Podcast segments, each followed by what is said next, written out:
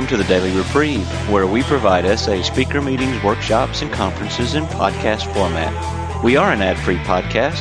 If you enjoy listening, please help us be self supporting by going to donate.thedailyreprieve.com and drop a dollar or two into the virtual basket.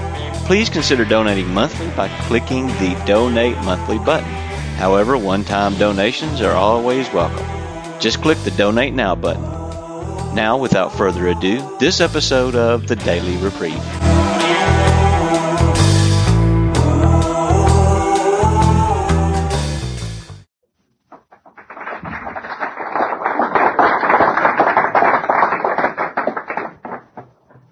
Thank all of you. I got a low table, but I can see most of you okay. Uh, I'm Jess, and I'm a exceptionally, overwhelmingly, unbelievingly grateful sexaholic. You know, it's the funniest thing in the world that a sex pervert like me has to come into recovery and ends up getting the greatest thing there is in the world. You know, that just, you know, God has got such a fabulous sense of humor. a piece of garbage like me, you know, and and ending up with you and in, with a good path, and you know, and you folks helped point the way. So, what I'm here for is, in one of the other programs, uh, they have a, a tape that has been tremendously useful, which is a newcomer's tape. And uh, one of the guys in our meeting out there, a newcomer, came to one of our meetings, and somebody gave him a tape and I thought, my God, that's not the kind of tape to give somebody fresh and new to this program.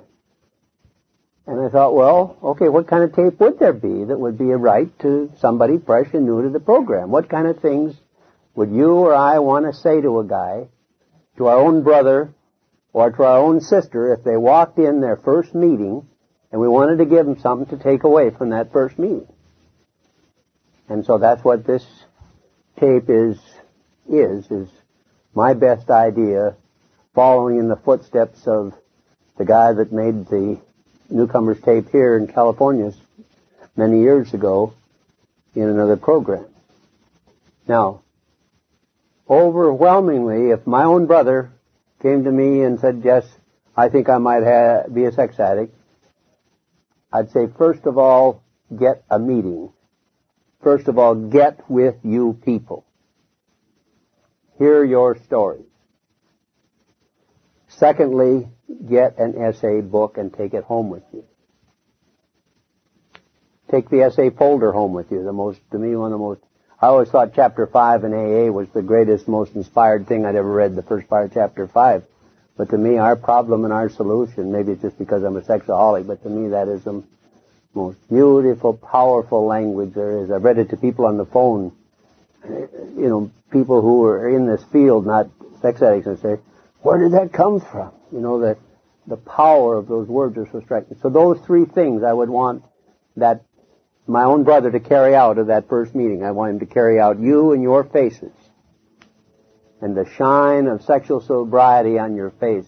Rick down in Phoenix used to call that the SA shine. After a person's been sober 90 days, like when John was speaking, that SA shine was, was there. I got a sneaking suspicion John's face might not look like that the day before he walked in here.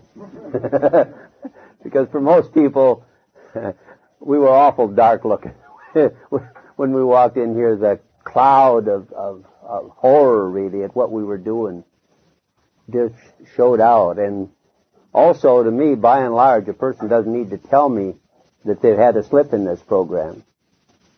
To me, the darkness of their face shows it. In fact, uh, uh, in, in Oklahoma City, we had a one of our members was a member of the United Council. Of, he's head of the United Council of Churches, and uh, came back from one of the International Council of Churches meetings, which was in Vancouver, and he walked into our meeting place, and we said, I said, "What's wrong with you?" Oh, nothing, nothing. I'm just fine.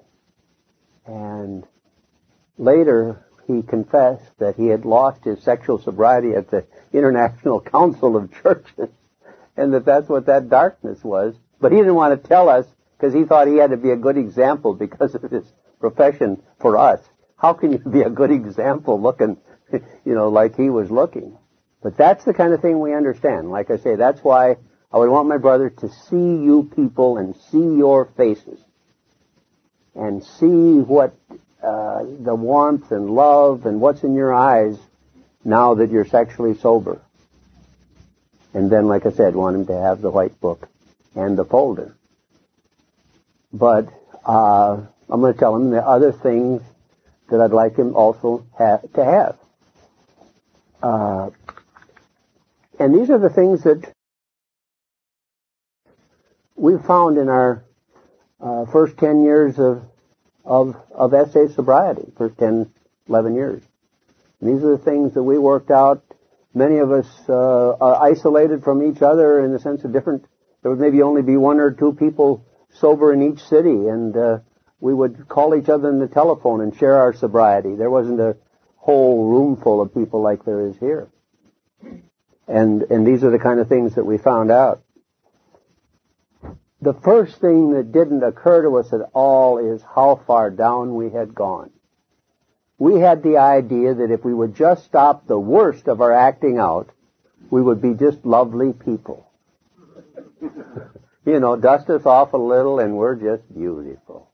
And all the problems with the law and the wife or the husband or, you know, society that all go instantly away. We had just this little problem where we just kept acting out. And boy, it took us a long time as we started to recover from our illness. It took us a long time to see how sick we were because of what we were, where we were now compared to where we were then.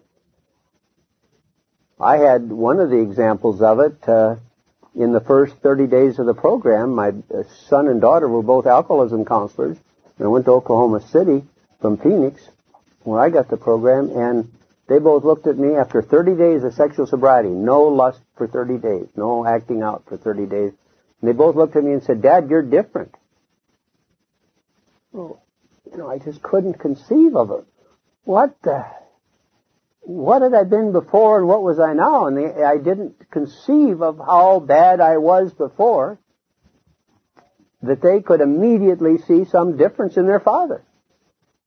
And it was a stunning thing to see how far off the mark I was. Because uh, there's a, a tremendous progressiveness here. We just, we start down a toboggan slide to hell and then we just keep going further and further down, and each step is worse than the one before it.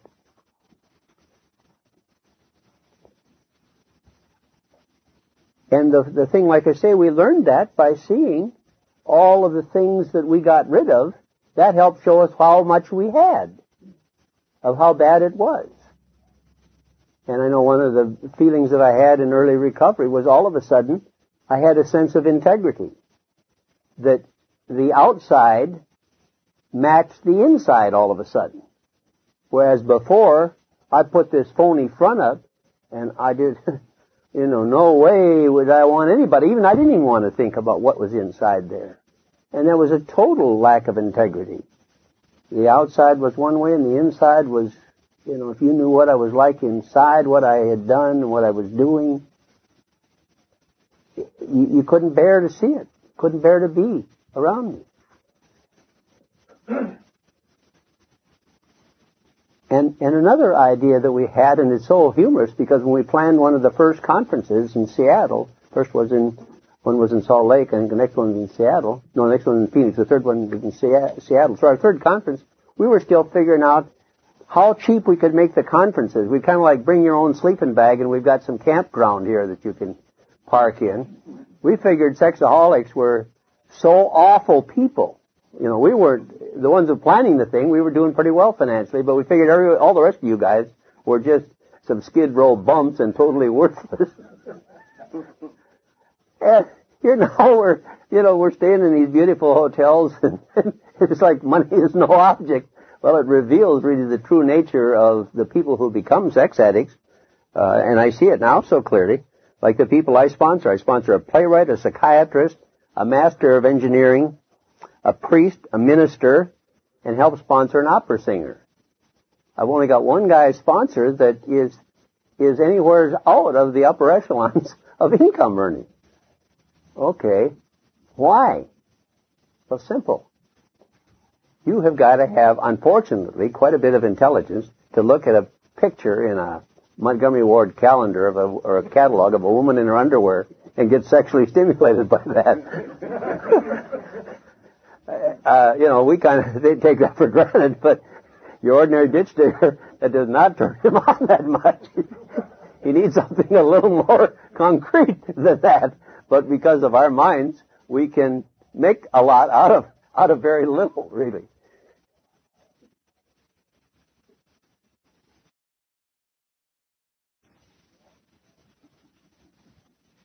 So up until uh, about 10, 15 years ago, there was no answer for us. And the answer was we were just progressing in our addiction and it, we didn't have the same kind of end as the alcoholic in the sense of a, an alcoholic, uh, it takes you right to your death almost always. Uh, this took us to a moral death. And some of us would, would face prison or, or being shot by jealous husband or shot for by families with window peeped on or things like that. Uh, but most of it was just of us would just die this disgusting death to me, which is way way worse than a physical death of just going lower and lower into degradation and more and more isolated from everybody in real society and real humanity. We had the blessing then of somebody showing us the heart of our addiction. And that's why we're here. In my case, it was my wife saying, get in Sexaholics Anonymous or get out. Okay, I'm a Montana guy, and to get into Sexaholics Anonymous, I got to get to Phoenix, Arizona at the right time with a wife with adequate amount of recovery, with people around her who know enough about sexaholics that I can get out. And there's the one that was the one functioning group really in the United States at that time in 1983 was in Phoenix, Arizona. Okay, now you figure out what kind of planning it takes to engineer that. I want to say to God, God, what in the world about me is make it worth, you're worth going all that trouble just so I could come into this program. I don't understand. You know, how can you understand something that much? Well, my wife says, get in Sexaholics Anonymous or get out. And she gave me a telephone, two telephone numbers. I called the first one in an SA folder. And Kent said, Jess, it's lust. It's what's in your head that was killing you. And right on that moment, I got the greatest gift that I have ever received in my entire lifetime, which was a gift of a momentary silence where I was able to, and quietness, where I was able to look into my very soul and see, my God, that's what's wrong with me. I had looked for everything else and had not found the answer I was looking for. But at 57 and a half years of age, I saw what was wrong with me. My God, that's it. And I need to come into this program. And I became sexually sober that moment. I, oh, I didn't have to go to my first meeting either. I'd had, at that time, I'd had 17 years of 12-step program. So I knew all about, I knew all of the other parts, the, I had all the other pieces of the puzzle. And I knew immediately that I could get immediate relief from lust, which happened to be the only part of my addiction remaining, but it's the most awful part, really. Most people come in lusting and acting out. I came in with almost seven years of not acting out, but lusting every night and every day. So I'm a, a beautiful example of how sick you can get without acting out. And how much lust is the core of the thing. So I get the same relief from giving up lusting that you guys, that those of you who lusted and acted out both, got from giving up lusting and acting out. So those were the most precious words that I ever heard. And uh, God gave me this beautiful gift, and why God gave me that beautiful gift. And of course, for years I went through thinking, well, I had some fantastic strength that I could give up lust, and why the heck didn't these other idiots that were coming into SA give up lust as quickly and easily as I did? It's just like a guy with a million dollars who inherited it, saying, you know, hey, you dummy, how come you're, you're so poor? Why don't you work hard like me and you can be rich too? Know, he's missed one little thing. He, he got a million dollars handed to him. okay. And that's the mistake I was making. I had had the gift handed to me and then was taking credit for it for some years. It took me some years to understand that it was a free gift from God and why I was given this gift I will never know. Why I was given this program and the knowledge of it I'll never know.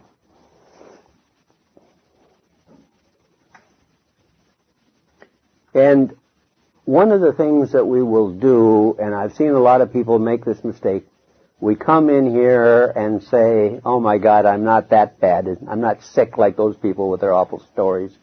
I can do this myself. You know, it's the famous television commercial, I can do it myself, mother, when the mother's trying to butt in and show the daughter how to bake a cake or whatever. And we say, I can do it myself. I'm not going to sit around with those greasy clowns and who are so sick they can't control themselves. I can control myself. I can do it myself. Okay, I spent seven years doing that. And, and I say it does not work and I don't know anybody who has been able to make it work. And that's from lots of years of experience. And uh, when I was sponsored by the old AAs, I'm not an alcoholic, but a guy saw I was nuts. He just didn't know what the drug was. they told me, they told me about AA that if you drop out of AA, you're going to get drunk and die. I mean, they, you know, the general people. Well, I saw, and I, I live in a small, relatively small t- town, 25,000 people, so I know a lot of people in Bozeman. And I saw people in Bozeman over the years drop out, and they, and some of them died, but some of them didn't die. But I saw one interesting thing about it. They were really quitting using us as a resource after X, uh, you know, six months, a year, well, not six months, a year or two of sobriety, and then they say, well, I'll, I'll do it on my own. But as I've watched those people that have, they're, they're still sober. I, but as I've watched them, I've learned a very interesting thing. It's like they're willing to settle for half a life. They got enough sobriety to take the heat off, on their, in terms of their conscience. But they didn't get the sobriety that I see people get who stay here and are willing to associate with each other and ourselves year after year after year. So there's a couple of ways of ducking this program. One is to write off, say I can do it myself, and I've seen that doesn't work. Another one is uh, say, well, I might need you guys for a while, but then I'll do it for myself. And that doesn't work worth a damn either.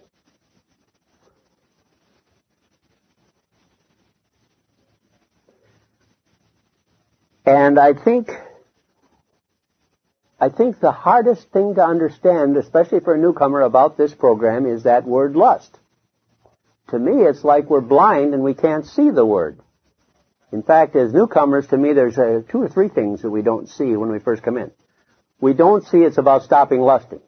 We notice it's about stopping masturbation and having sex and, and our different forms of, of, of se- getting sexual comfort.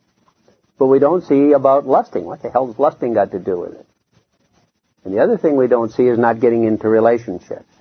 Good God, if I don't get into relationship, I'll die. I'll certainly die. You know.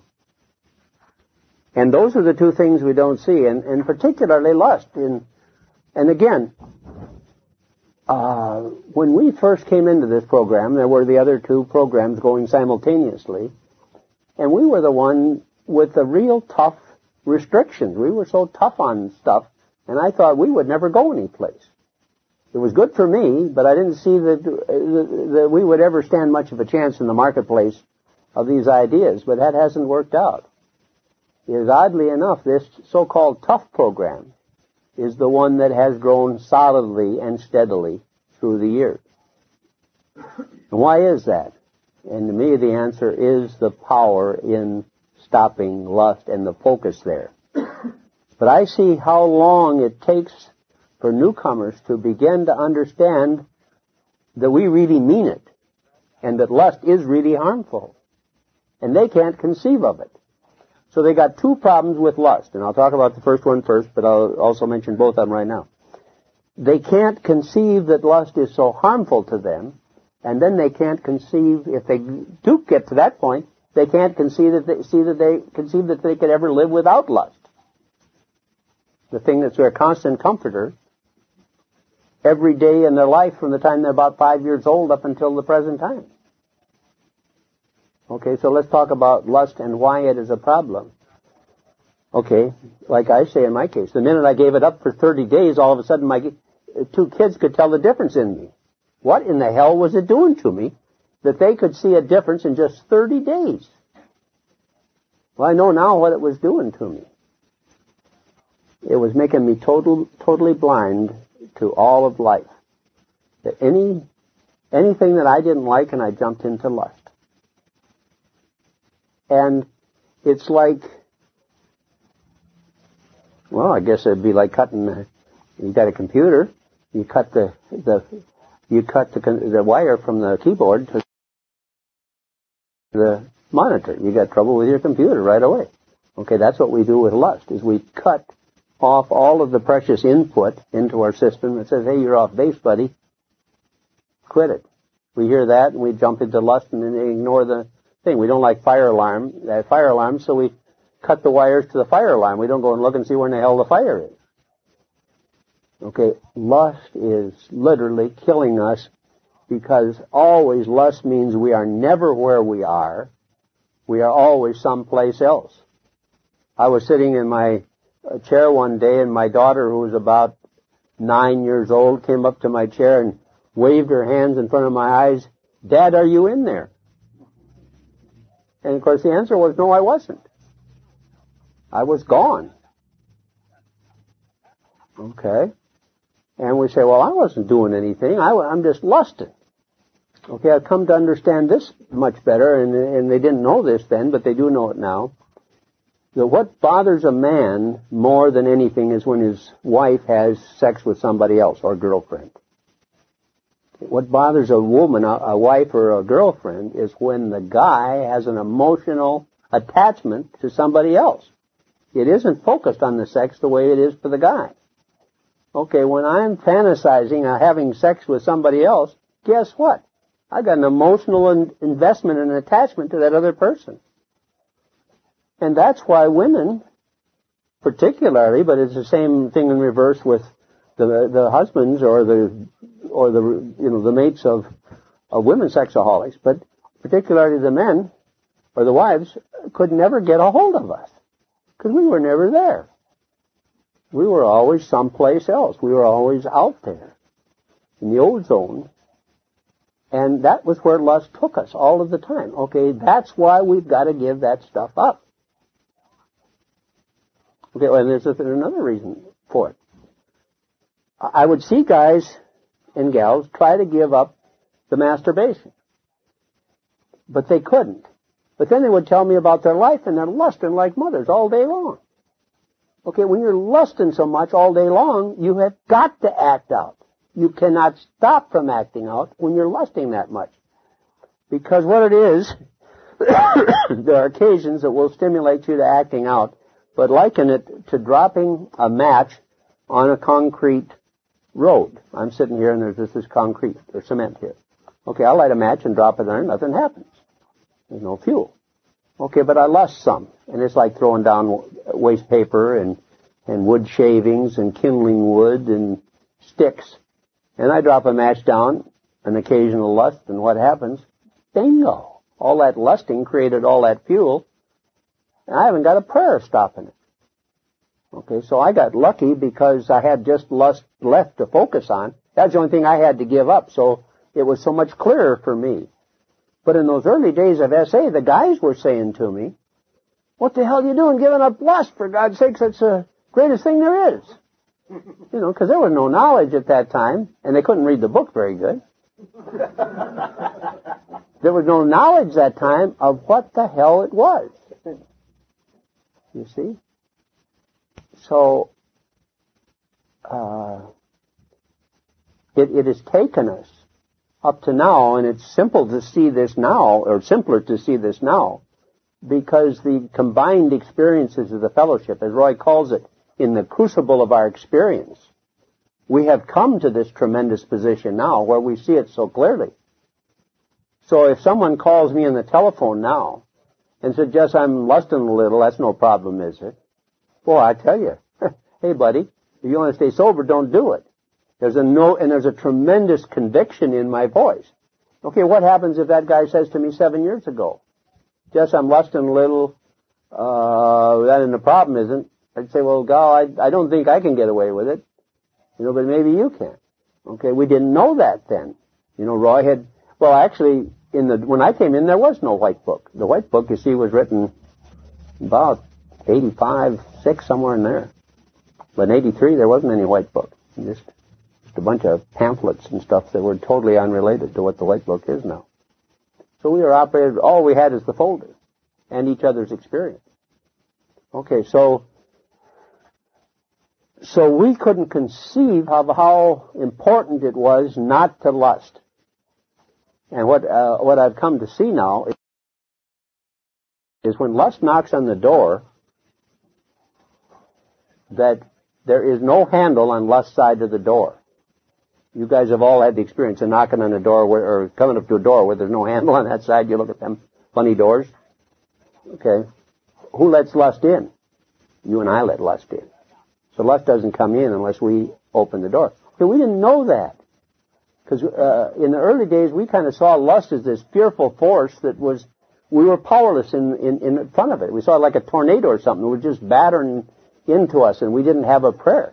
And we see now in the fellowship, the knowledge of the fellowship is no. All we do is ask God's help, and we don't have any lust.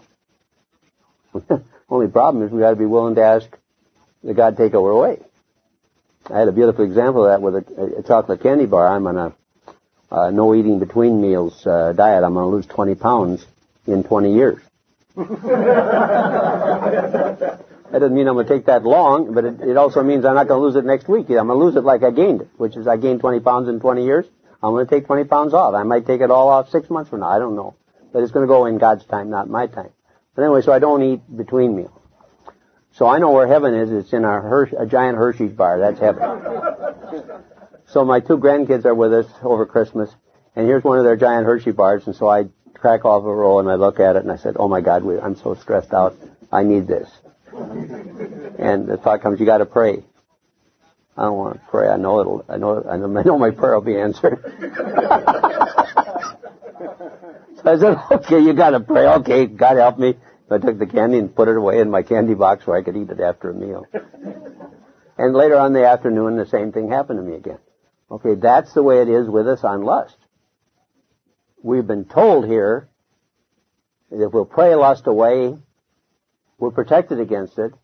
And we know that, and that's why we don't pray, because we know it will work. Okay? Okay, and then the, like I say, then the other uh, thing about lust is we don't understand we can't get away with it because it forces us literally to act out. And then, and then we think, okay, how in the hell can we live a life without lust? You see, because most of us think of our sexual careers as being our sexual acting out. But the answer is you can't masturbate more than uh, 5, 10, 20, 40 times a day. But whatever time that takes, you can't spend more than um, X hours sexually acting out, more like X minutes of sexually acting out, even in a total of of your 18 hour of your 18 waking hours or 16 waking hours. Okay, what are you doing in between time? And the answer is you're lusting. So the bulk of our thing is the thinking about sex, thinking about the consequences of sex, planning for sex, all this other, all of the lust, fantasizing in a moment's notice. When I first came in this program, I watched a guy drive into a, a, a, a house in Phoenix there in a side street, kind of a dark situation. I thought the guy stopping in there to have an affair with someone. The poor dummy was probably going, and 99% of the time he's going home. But my sexual mind, no. That's, and that's lust. Everything is sexual, and it's all feeding the addiction. Okay, how can I live without that? And to me, this is the toughest thing that we offer the newcomer. The toughest difficulty we offer the newcomer is we're saying that comforter of yours, that thing that you have relied on for comfort since you were five to ten years old, all of your life up until now, incessantly, you have got to give up and get along without it. So it's just like we're standing on the edge of the Sahara Desert, and the guy's got his canteen of lust there, his water. Now I say that's false water, it's killing you. It's got poison in it. And I lay his canteen down and I shoot it full of holes. And I say, come on, we're going for a walk. And we walk out in the Sahara Desert. And I got my canteen over my shoulder with water jiggling around inside, real water.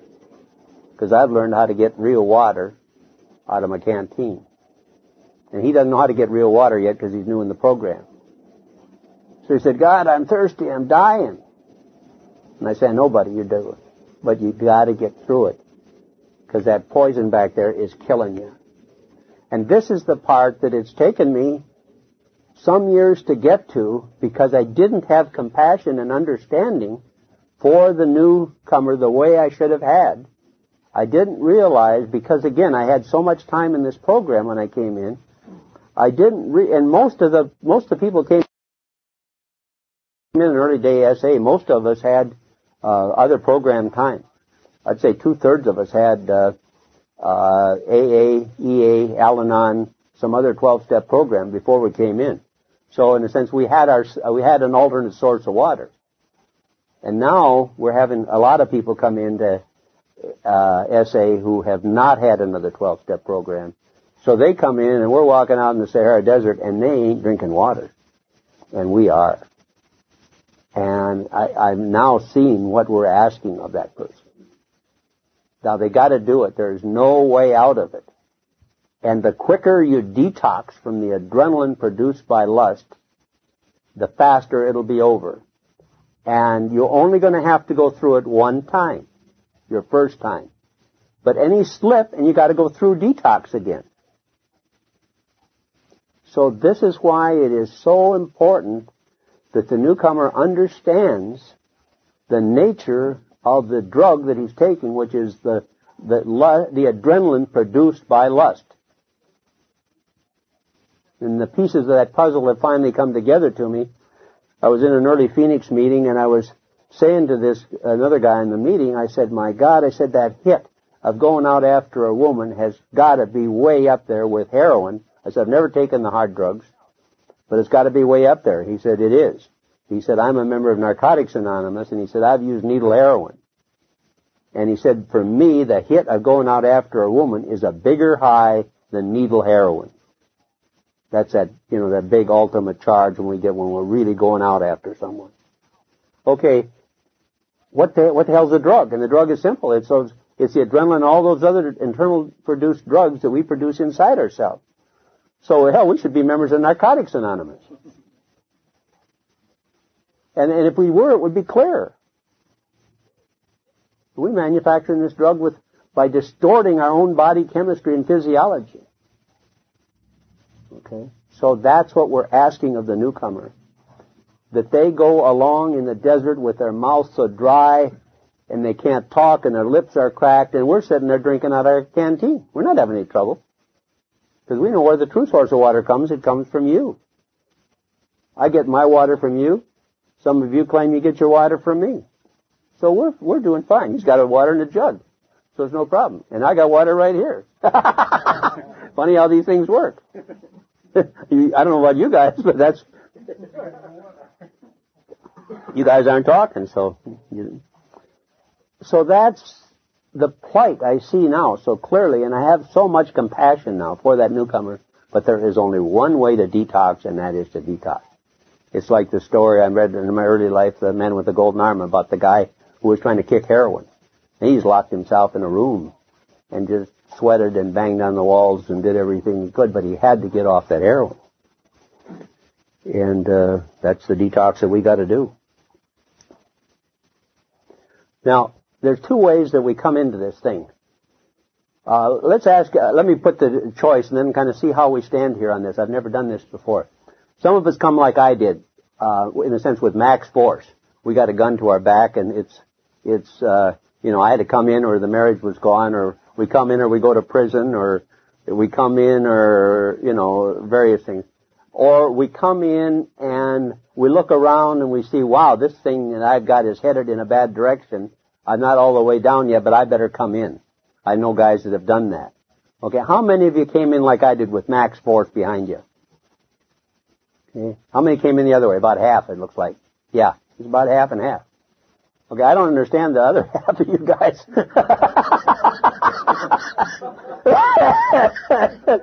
but more, more power to you. I'm glad there's so many of you. I wouldn't have guessed it that high. Uh, in fact, I'm really glad I did that. I've never done that before. I never heard of it being done. But yeah, that is just wonderful. Uh, because, you know, people come in and they hear our first step stories. In Bozeman, what we do when a person comes in and it's their first meeting, we all just go around the circle and tell an abbreviated first step. And they hear our stories. And I just know so many of them think, well, boy, if I ever got as bad as those guys, I'd do something, but I ain't that bad. and of course, it's like my old AA sponsor Vince said. He said, I'd saw, see them guys on skid, he said, and they didn't even have shoes that matched. And he said, I'd think, boy, if I got as bad as them, I'd do something about it. He said, I got as bad as them and worse and didn't do anything about it. Okay.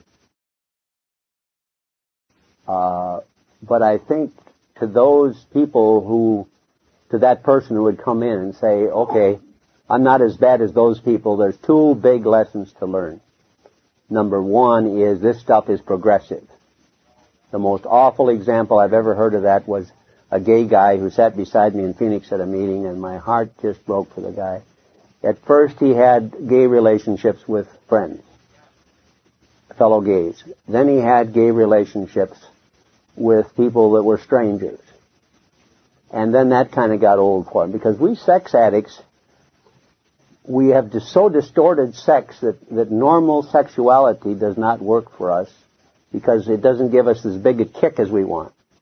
So then he went to having sex with people that were somewhat dangerous to get his kick.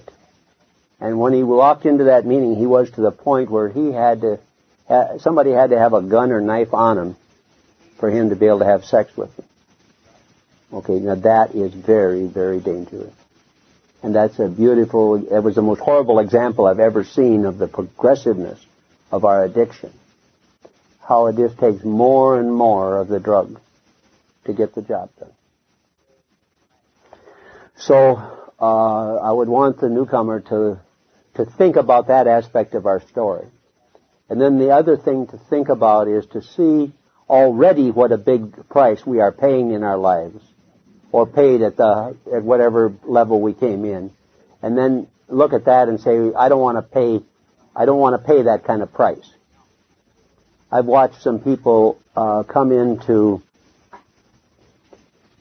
uh, AA with uh, some very slight reasons. Uh, a friend of mine heads up a big law firm in Minneapolis, and he's a Catholic, and he was on the uh, he was head of the society that encourages vocations among um, young uh, guys to the Catholic priesthood. Um, what's that order? Uh, there's a, anyway, there's a, a, charitable organization that does that. I forget it. But anyway, he got too drunk one night and missed a meeting down in Northfield, 90 miles south of Minneapolis. And he said, "Hey, uh, I've seen two, three times like that's happened. I must be an alcoholic." And he went to AA. Okay, that is a high bottom alcoholic. Okay. But the fact that that exists is such a hopeful thing because everybody doesn't need to be as dumb as I was and have to practically get killed before they come in, and that's wonderful. And then also, as they found in AA, the longer the organization went on the clearer these dilemmas became, the more and more people came in who were lower bottom uh, drunks, instead of, or rather higher bottom drunks, excuse me. So I say to you, okay, you can't lust, and how do I know that? And the answer is, we know that because of all the ways that our life has changed now in, as we have stopped lusting. And, and now I can do, uh, I have the tremendous benefit of still doing the work that I did. Uh, I'm 45 years an advertising marketing man and uh, sales consultant. Okay, I'm still doing that work.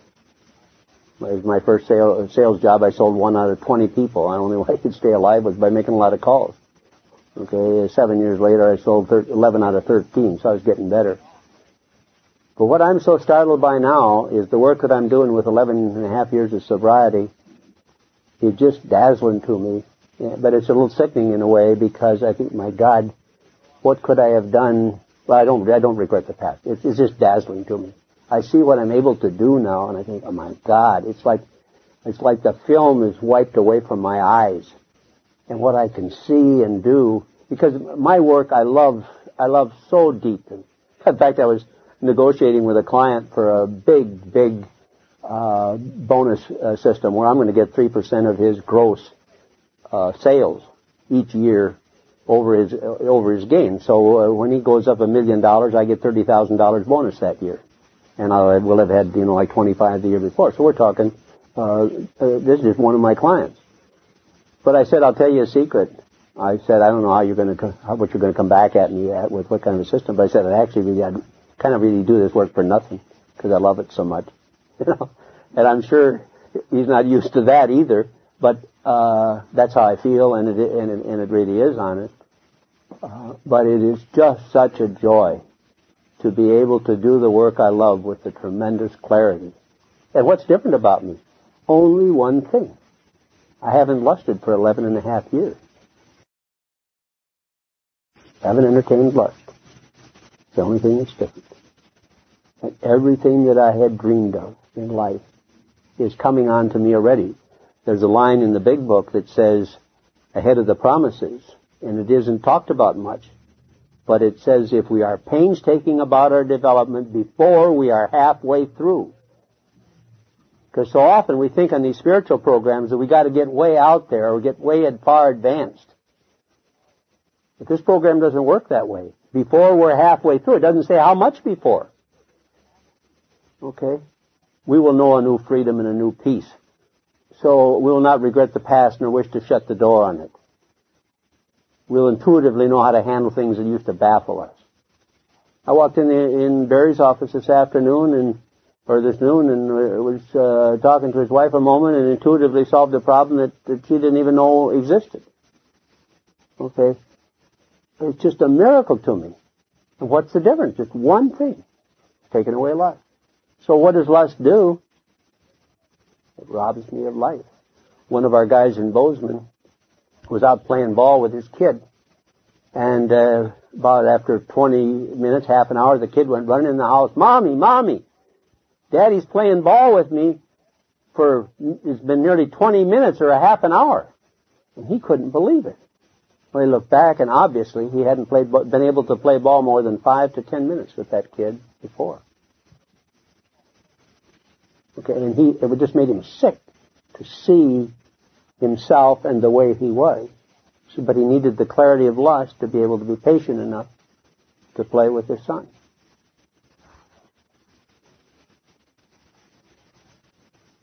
Now, I think, and there's no research to back it up like there is with the alcoholic, but I think we have a funny reaction to lust and adrenaline.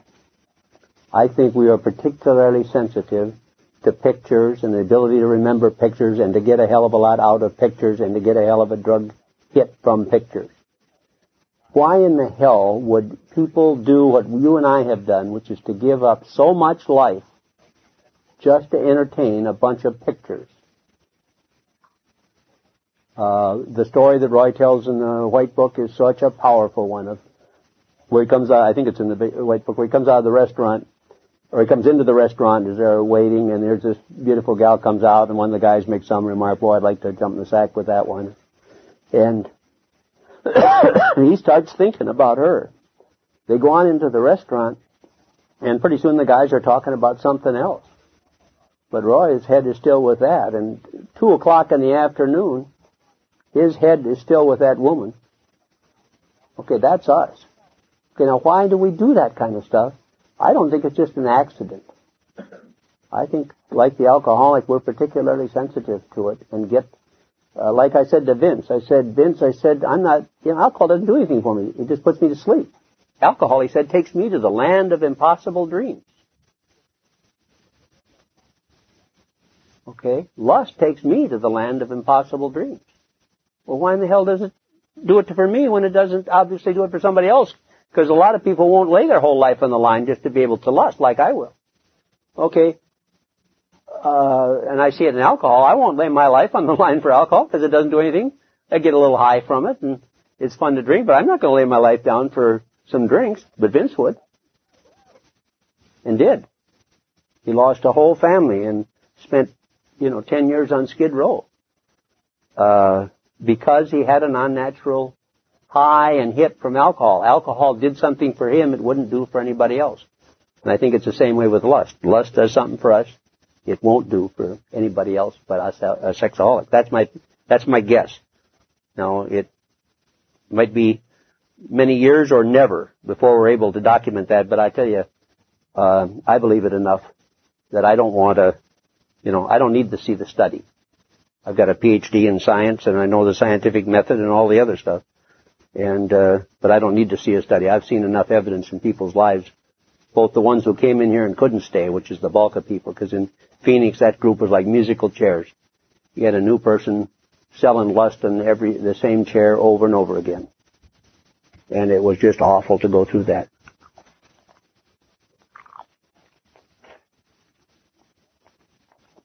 So I don't think, I think we're lustaholics and I don't think we'll ever change. And I think that, to me, as the years go by, we will increasingly comprehend more of what Roy has put in that book about the lustaholic and, and lusting and, and, and all of the problems of it. And lust drunks.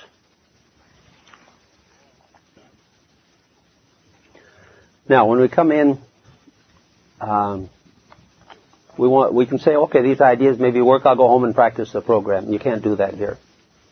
To me, you need a number of things to practice this program. First of all, I need you. I cannot do this thing without you. To me, that is the miracle of the 12 steps. Is when Bill met Bob, they had a program that would work. Until then, there's no way that that program could work. So I need you. The next thing I need is a God. Some kind of power greater than myself. I don't care what you want to believe in. An old Indian on a hill, the force, uh, you know, the power of nature, anything, any, any power outside yourself. Any power greater than yourself. I choose to call it God. Okay, with the group and that power, in the white book, you can get sober and stay sober. But you have to, you have to see the true nature of your difficulties. How much time we got, Brad? 45 minutes. Okay. Uh, I'll take a little bit more time, and then we'll turn over some questions, and then we'll be out of here.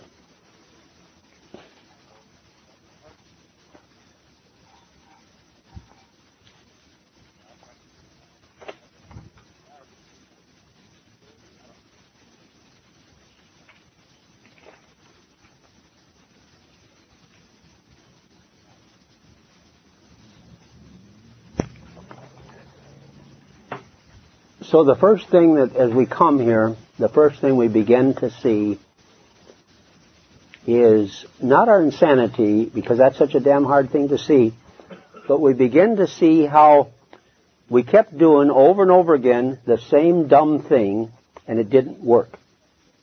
And then we hear somebody in a meeting say, what insanity is, is when you do the same dumb thing over and over again, it doesn't work, that's insanity. And you, in all, all of a sudden, oh my God. Yeah, that is.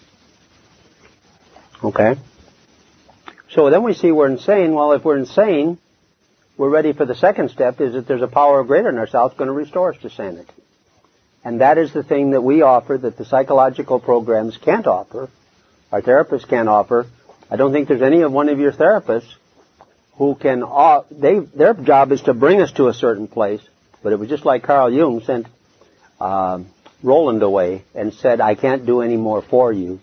You're a hopeless alcoholic and there is no way that therapy can help you. The only answer is a spiritual experience of some kind. And that is what we have to offer here. We can help you see that you're insane.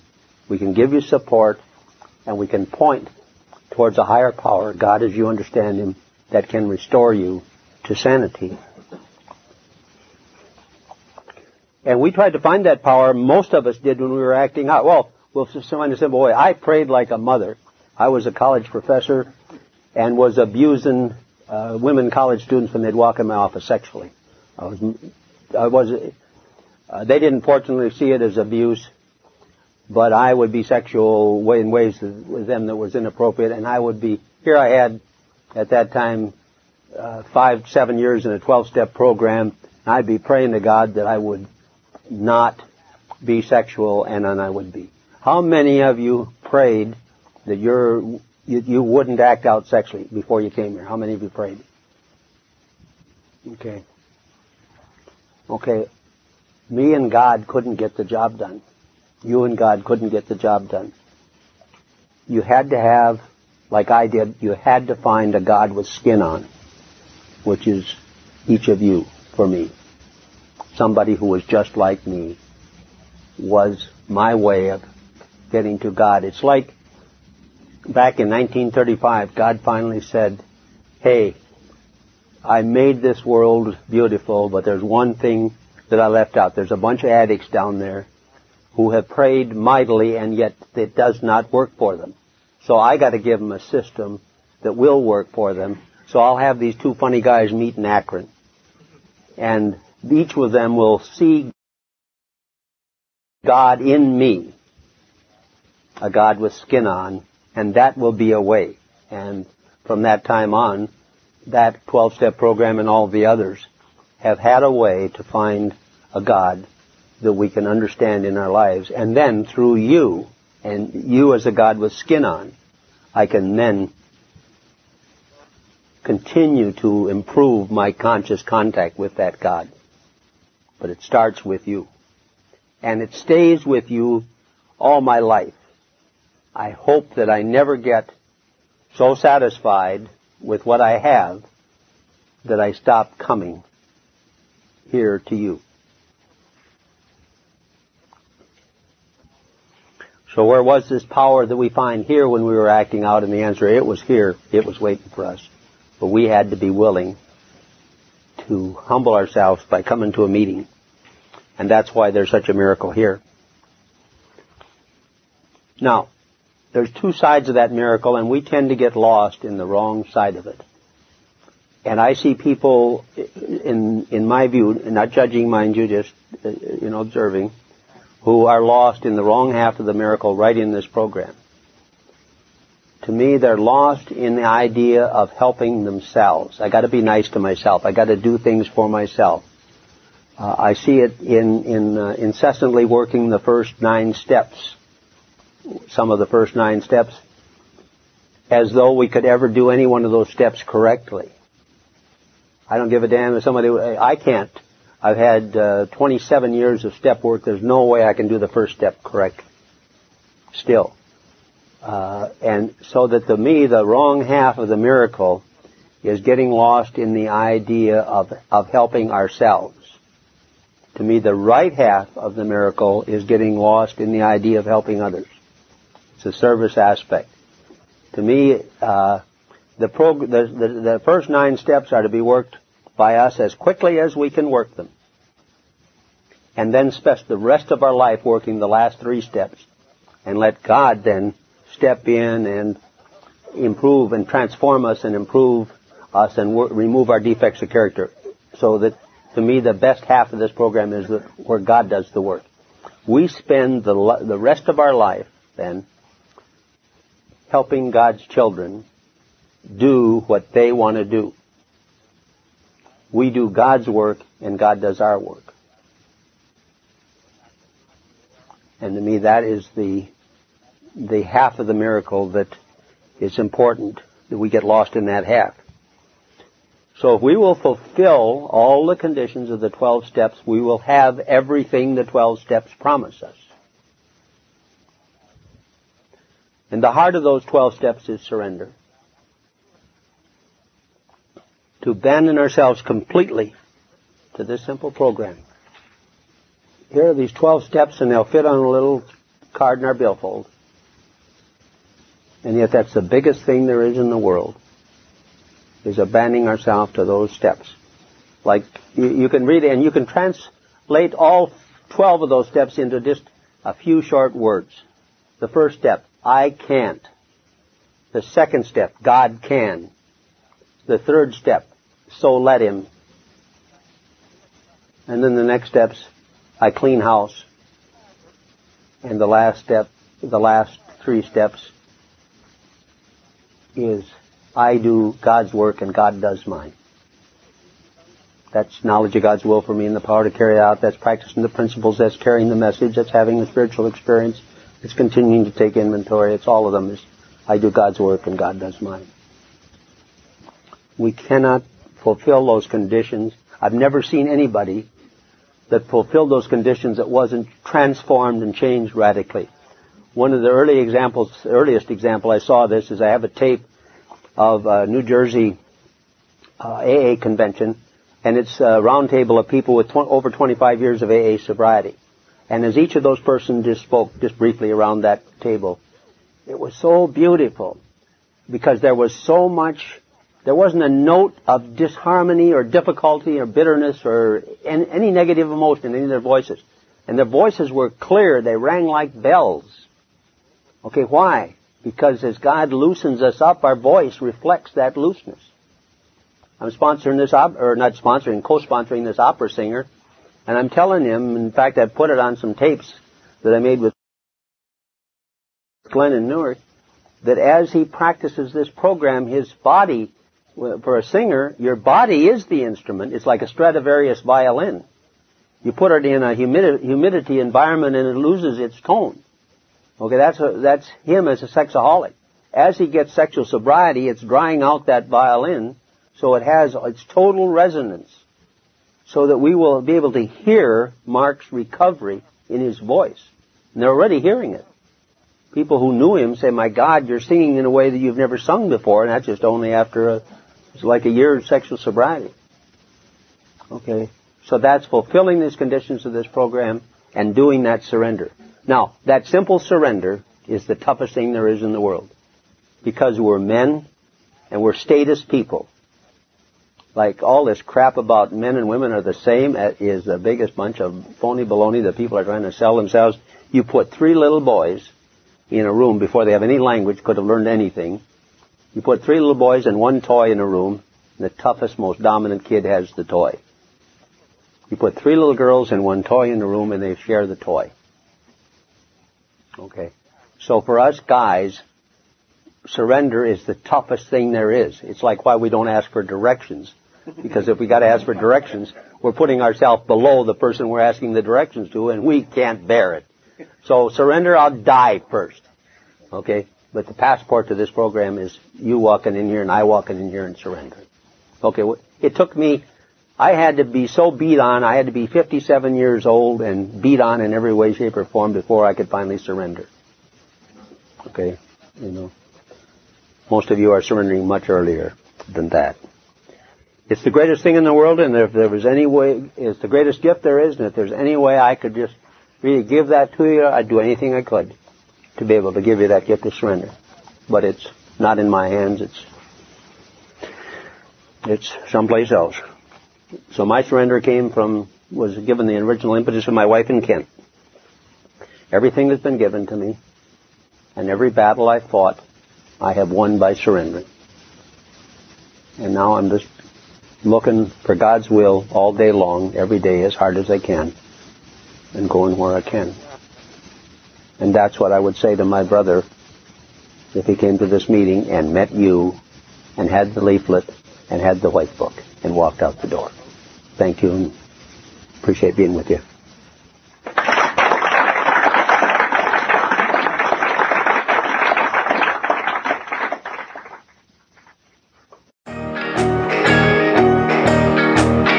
I would like to thank you for listening to this episode of the Daily Reprieve, the best source for experience, strength, and hope for SA members.